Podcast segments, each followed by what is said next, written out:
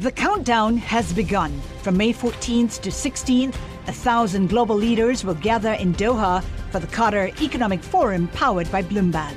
Join heads of state, influential ministers, and leading CEOs to make new connections, gain unique insights, and uncover valuable opportunities in one of the world's most rapidly rising regions.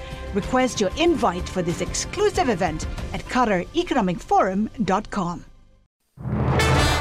we can see that illuminated sign that marks the end of the journey. This vaccine will help us get past this pandemic once and for all. We need people to have faith that this vaccine is safe and that they should take it. The thing that's going to stop us from seeing the end of this pandemic are people going, oh, I'm not so sure. Hello, you're listening to Bloomberg Westminster, your daily guide to British politics. I'm Roger Hearing. Now, Boris Johnson has confirmed restaurants and shops in England will open for the first time in four months next week, though meals can still only be served outside. That said, the ban on foreign travel may remain for longer. The Daily Telegraph's reporting today that the government's COVID passports may not be ready until autumn. The Prime Minister himself has also pointed to the surge in cases in Europe. We can't be complacent. We can see the waves of sickness afflicting other countries, and we've seen how this story goes. We still don't know how strong the vaccine shield will be when cases begin to rise, as I'm afraid that they will. But the travel industry has complained about the lack of clarity in the announcement, saying it's going to prevent travel even to low risk destinations. At the same time, Labour is accusing the government of creating confusion by saying COVID passports are being considered, even though they won't be needed when pubs and, tra- and restaurants reopen. The Shadow Health Secretary, Jonathan Ashworth, says he's tired of the mixed messages. I'm afraid ministers are really at sixes and sevens on this. I mean, last night Boris Johnson couldn't explain his own policy. A few days ago, Boris Johnson was saying people can't meet indoors if vaccinated because the vaccine isn't 100% protective. That was the Shadow Health Secretary Jonathan Ashworth. Well, joining us now is Bloomberg's UK government reporter Joe Mayes. Joe, thanks for being with us today. I mean, first of all, let's talk about the uh, passports, or I think the government calls them certificates. They don't like the term passports very much. Are we clear what they will be, when they will be, and how they will be? Yeah, there's a little bit of confusion about, like you say, the exact nature of these passports or certifications, you call it. I mean, we know that the government would like people to be able to show either proof of vaccination, proof of a negative test, or proof of immunity through antibodies. So that's that's what we think that will be what's required. And then they're saying it could be on the NHS app, or it could also be required in paper forms. There's some certainty around what it would look like in, in the physical form. And then in terms of yes, the where it will be used, that's still unclear. The government saying they want to do trials at mass events, like the FA Cup final, for example, big sporting events. Um, for now, they're saying we don't expect to use them in pubs and restaurants when things reopen in April and in May. So you know, that's where we're currently looking. But it's still very much up, up for grabs, up, up, up in the air as to how widely these might be used, where they'll be used, whether, you know, like shops and pubs will be able to have discretion of whether to use them. That's all the kind of thing that we still need clarity on. And that, of course, has produced opposition. We've heard it, not least, I think, from a slightly strange coalition of people on the left and the right, certainly including a lot of Boris Johnson's backbenchers. Yes, indeed, and that's why Boris Johnson might be getting slightly worried about this. In that, as you say, there is a coalition forming against it. You have Labour now looking like they would vote against any kind of um, vaccination certification scheme. You have the uh, COVID research group, the kind of Tory backbench caucus, like sort of you know, um, uh, yeah, yeah, Mark Harper and Steve Baker, people who've been anti anti restrictions. Broadly speaking, they're now taking COVID passports as the next target. So yes, the, the government might be quite worried if, they, if this went to a parliamentary vote that they could they could struggle to find the numbers. And at the same time, you know, they've always said we're led by the data, not the dates. Well, the data, and certainly the scientific analysis of that data, suggests that, in fact, even, well, almost whenever we loosen up, we're going to end up with a rise in cases and, and, and some quite apocalyptic seeming uh, predictions of that coming from, from the government scientific advisors on SAGE.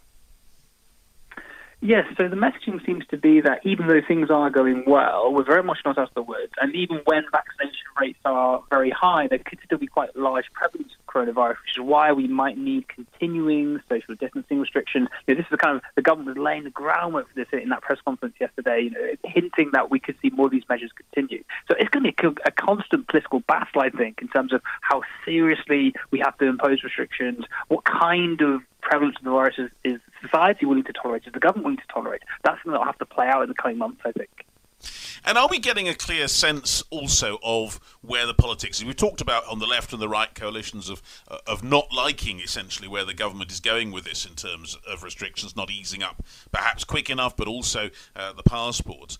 What about Keir Starmer in all this? There's been a lot of complaints about him, anniversary of his uh, position as Labour leader. Is he now managing to put clear blue water between himself and the government on, well, virtually anything? I think you're right. That's where he has struggled. And indeed, there has been increasing negative media coverage around his leadership. And I think he has struggled because, you know, he, a lot of the time I think he has been broadly instinctively with the government in terms of the need for restrictions, the need to control the pandemic. And that has meant that he's often not really been acting in opposition. So it's been difficult to find those issues where he can, like, draw a wedge with the Conservatives. It looks like on vaccine passports that they're, they're starting to try to do that. But I think it's going to take, uh, you know, some real political nous and nuance from Keir Starmer to carve out that clear opposition message. I don't think he's done it so far, and, and he might continue to struggle to, particularly when the vaccine rollout's going so well, which is giving a good headwind to Johnson, um, and uh, sorry, a, a, good boost to Johnson. And then we've got this by-election, Hartlepool, coming up, where again polls suggesting that the Conservatives would like to win that. So really tough times for Keir Starmer, I think. Yeah, how important are the local elections, briefly, do you think, for, for the Labour Party? I think it'll be a key moment in terms of the narrative around the party. And uh, will will, will, will the Labour base be galvanised, or would, would a poor outcome, you know, really set back Starmer's agenda? Will it set back his standing in the party? That's quite likely. Yes. So I think this is yeah, very important local elections coming up for the Labour Party. Joe, thank you. Our UK government reporter, Joe Mayes. Well, I was talking about local elections there. One of the key amongst the local elections is the contest for who's going to be the next mayor of London. Now, Labour's candidate, Sadiq Khan, has now published his election manifesto. And of course, he is also the current mayor of London.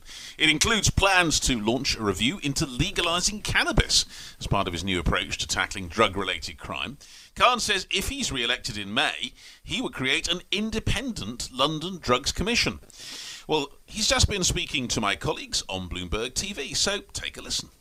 Boris Johnson has a habit of saying foolish things. You'll have to uh, forgive uh, our Prime Minister, not only for the way he looks, but for a lot of the things, uh, a lot of the times, the things he says. We're quite clear.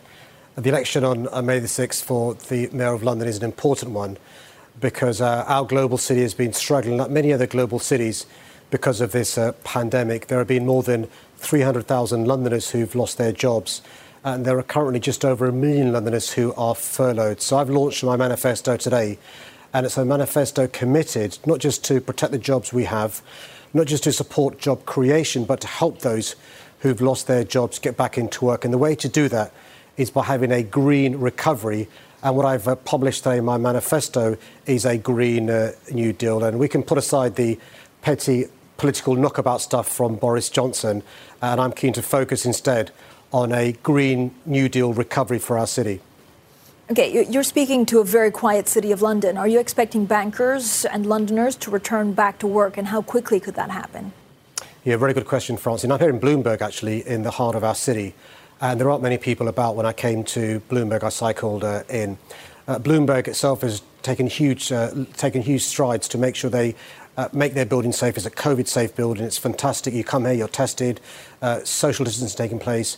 And we're encouraging other employers to give uh, their workers that confidence to return to work. You'll be aware many global cities, their, their city centre ecosystem relies upon footfall, the, the coffees, the bars, the restaurants, the, the tailors, the dry cleaners. We've got to recognise, though, that understandably people are a bit nervous returning to the city, but also people have been as productive at home uh, because of the advances in technology. So we've got to make sure that the experience of returning to the city is a safe one. What I've done over the next few weeks is I'll be investing in making sure we have attractions in the heart of our city to encourage people to suck it and see, to see how it works.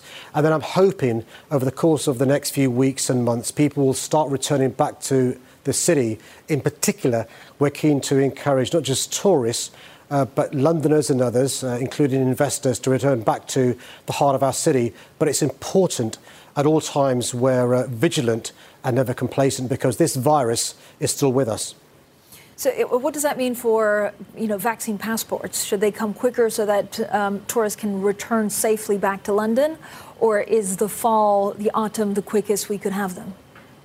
Well, at the moment, we're rolling out vaccines as fast as we can. The criteria we're using mainly is one of age. The older you are, the sooner you receive the vaccine, or if you're clinically extremely vulnerable. The good news is everyone now above the age of 50 uh, should have received the vaccine. It's now being rolled out to those below the age of uh, 50. London's population is roughly speaking 9 million plus.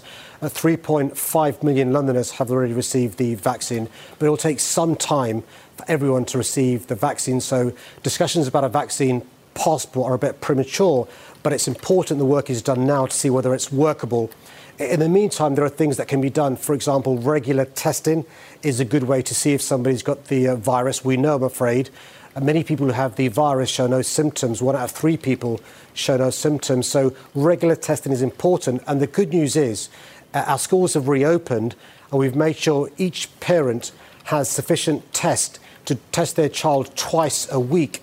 And the good news is we're not seeing a big increase in the virus now like we were last year when there wasn't regular testing.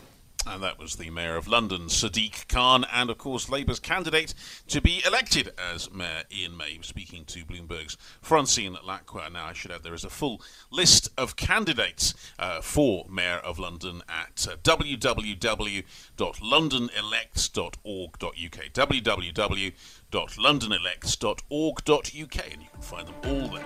The countdown has begun. From May 14th to 16th, a thousand global leaders will gather in Doha for the Qatar Economic Forum powered by Bloomberg. Join heads of state, influential ministers, and leading CEOs to make new connections, gain unique insights, and uncover valuable opportunities in one of the world's most rapidly rising regions. Request your invite for this exclusive event at QatarEconomicForum.com. Let's have a quick look now at what else is making news in the world of politics. Government advisers are warning that the final step in the government's plan to reduce COVID 19 restrictions could lead to a surge in infections and deaths. A report from the London School of Hygiene and Tropical Medicine says easing most limits on social contact might lead to a situation at least as severe as the country's post holiday surge in January. Now, it also found that next week's planning easing, uh, planned easing is likely to lead to a small surge of COVID 19 cases and deaths though it wouldn't threaten, it says, to overwhelm health services. Now, sick pay. Unions have criticised a 50 pence per week increase in statutory sick pay as miserly. The SSP increases from £95.85 to £96.35 today, but the TUC and Unite both say it's too little to live on a government spokesman said there was a comprehensive package in place to support those who need to self isolate. He also said many employee, employers pay more than the minimum level of statutory sick pay. Now, according to the OECD, the UK has one of the lowest statutory sick pay rates of any developed country. And Keir Starmer has apologised for the hurt caused over his visit to a church, which has been criticised for its attitudes towards homosexuality. The Labour leader posted a now deleted video describing Jesus House in North London as a, quote, wonderful example of a church serving its community during the pandemic. But the church's pastor has previously spoken against same sex marriage and equality legislation. Keir Starmer now says he was not aware of the church's views before his visit. Now, one of the key areas hit in the pandemic has been the music industry. The opportunities to perform, of course, been very limited, and there are a large number of performers left without an effective income. At the same time, Brexit has also thrown up some major problems for those who want to tour in Europe. Well, let's talk about all this with UK Music's chief executive, Jamie and Njoku Goodwin, who joins us now. Jamie, welcome to the programme and thanks for being with us. Just tell me first, what would help your industry most in terms of ending restrictions in the coming months? Well, I think first of all, we recognise there's a pandemic going on. Uh, we want to be looking at ways we can be getting events happening again as safely as possible. Um, obviously, as viable as possible, but it's really important that we do these things in a really safe way. So there's lots of work that's been going on across the industry to reduce the risk of transmission, find ways to be able to be holding events as safely as possible. Um, so we've been looking at how we can be engaging in things like testing. Um, government's currently doing a review of COVID status certification. So, for example, um, looking at the idea that if you go to a large event or mass event, you can get these events happening again, but subject to people either having been vaccinated or having a negative test before going. So, looking at all sorts of ways to ensure that events can happen safely, because that has to be the priority in a pandemic, but also making sure they can be happening viably. Um, so, having certainty for us as an industry, we plan months ahead. Um, large events don't just spirit themselves up in the um, uh, in a few days. Um, they take months of planning. Um, so making sure that we've got some sort of certainty about what the months ahead look like. And one of the key things in that respect is actually the issue of insurance, which uh, when you're talking in the music industry, the insurance doesn't sound like one of the sexiest and most exciting things to be talking about, but it's actually really important. Uh, we can't get insurance for events at the moment. Uh, insurers won't uh, insure events against cancellation, which means lots of organisers and event promoters and um, event organisers are essentially being asked to plan events, expose themselves to potentially millions of pounds of losses if those events were to be cancelled in three months' time because of the pandemic potentially worsening. Um, so there's real issues in the insurance market. Uh, government introduced an insurance scheme for the film TV sector last year, which has been hugely successful, has meant productions can go ahead, protected jobs. We need the same sort of thing in the music industry now. Okay, well, I mean, let's talk about that because that is interesting, the insurance requirements. Because I guess if uh, there were these COVID passport certificates, whatever you want to call them, the government has been talking about, that might provide a kind of guarantee, I suppose, that the insurers might think was a good thing and, and, and that would enable those kind of events to go ahead. So, presumably, you'd be in favour of that. So, we're approaching this through the prism of how can we get events happening again. Um, and I think no, no one wants to be um, adding unnecessary burdens or new bureaucracy for the sake of it. But if COVID status certification, or I mean, people call them vaccine passports, I don't think people are suggesting passports just for vaccines. The idea, I think, as I see it, is vaccination, antibody test, or a negative test, and not just vaccine, but some way to essentially prove or ensure that people that are attending an event aren't, aren't infectious, aren't a risk to other people. Um, that seems to be a good idea to me. Um, and it makes sense to me, especially if it is the mechanism by which you can be getting these events to be happening again.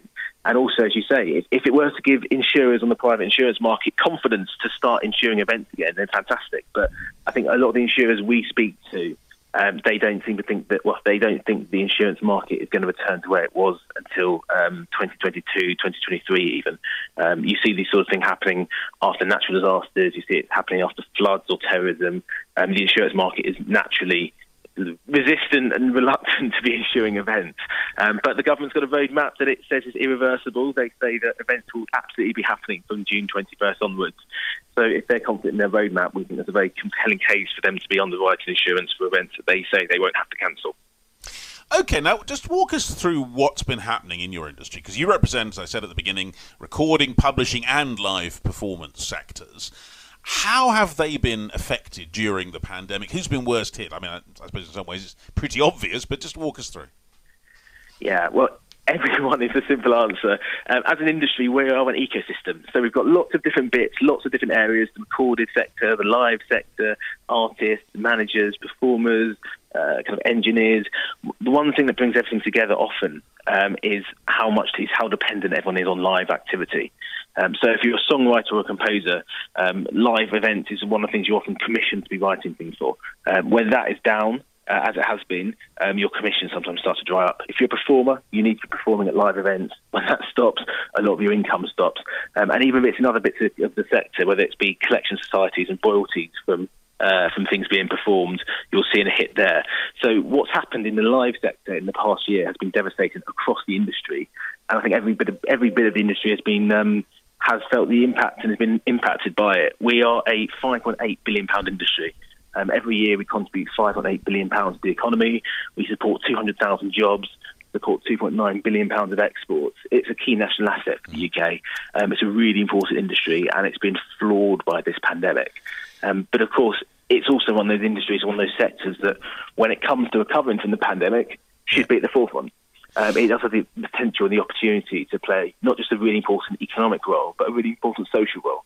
Um, one of the things yeah. people seem to have missed most uh, over the course of this pandemic has been live events. It has been the social contact that to be at events, which has been um, deterred over the past year because of the pandemic. So it does have that key role to play in the post-pandemic uh, recovery we see. And I mean, obviously, some parts of the economy have been well helped by the government, uh, particularly obviously the furlough schemes and the various support schemes for self-employed people as well. Have your uh, the people you represent, I mean, many of them, of course, will not be in salaried positions, been able to take up with that, to, to, to use that system? So one of the striking things about the music industry is that 72% of people that work in it are self-employed. Um, so furlough actually hasn't been the main source of support for them. It's actually been self-employment income support, um, which has been much more important than furlough. But even then, part of the nature about musicians is that they're not typically they're not typical self-employed people. Um, uh, often they have become newly self-employed. They jump from one scheme to another bit of work. They have different short-term employers, and one of the things it has meant is that lots of people in the industry haven't actually even been able to access the economic support that has been offer on offer. So every kind of regularly, I get letters and emails, and messages from people who work in industry pre-pandemic, um, had a kind of very successful, glittering career um, but actually, they've now been uh, unable to access some of the economic support, and that's been going on for the better part of a year since things stopped last March. So it's been incredibly difficult for the people working in the industry. But I think many of them, the way they see it is they don't actually, they don't necessarily want to be um, sort of support, even if they can't get the economic support, they don't want to be supported not to be working. The priority to everyone is to get back to a situation whereby our industry can be operating again, we can be having events, people can be employed doing those events, and they can be supported by activity um, rather than that activity not happening. Jamie, let me ask you about something else. We've talked about the pandemic throughout this, but there is another thing that I know is a problem for your industry and to do with touring uh, in Europe, and that's Brexit. Uh, there have been a lot of questions asked in Parliament about this, the difficulties of uh, doing that in ways that didn't used to be the case. Just take us through what's happening and, and the problems that it throws up. So, as of now, if you want to be working or performing in uh, in Europe, we've gone from a situation whereby there'd be just one standardised set of rules for working in Europe to 27 different ones. And particularly for musicians, many of these present big problems. So there are many countries that are now going to require work permits or visas uh, if you're working there, that has a big impact on touring musicians. Because often musicians, they're not there for a long time. They're not there to work long term. They're often there to perform in a concert uh, for a day, for a few hours, then move on to the next place. Some countries, Spain is one of the big problems. Spain, Portugal, um, Bulgaria, Croatia, now require potentially costly work permits, even if you're just staying there for a single day. Now that makes those sorts of tours unviable. Um, means it's much more difficult for musicians to actually be able to tour internationally. Um, so you've got big issues on the visas and work permits front, but also challenges on this thing called cabotage, which is about the movement of goods between um, between different different countries. As it stands, trucks are now allowed to do a maximum of three stops uh, before returning to the UK if they're moving goods through Europe. Now, that doesn't have so much of an impact on hauliers that are just kind of taking something uh, to a European country to sell and then bringing it back. If you're a concert haulier, if you're trying to take a tour on tour, if you're now making it, if it's now illegal for you to do more than three stops, um, that renders a tour impossible. Um, so there's a number of challenges on the on the on the on the European front that we're battling with at the same time as COVID now. Bloomberg Westminster. Listen weekdays at noon on DAB Digital Radio in London. Collaborate for a greener future at the Bloomberg Green Festival, a groundbreaking celebration of the thinkers, doers, and innovators leading the way. From design and culture to technology, science, and entertainment. Hear from inspirational speakers and immerse yourself in climate solutions. July 10th through 13th in Seattle. Title sponsor Amazon. Official airline Alaska Airlines. Get 20% off using promo code Radio20 at BloombergLive.com slash Green Festival.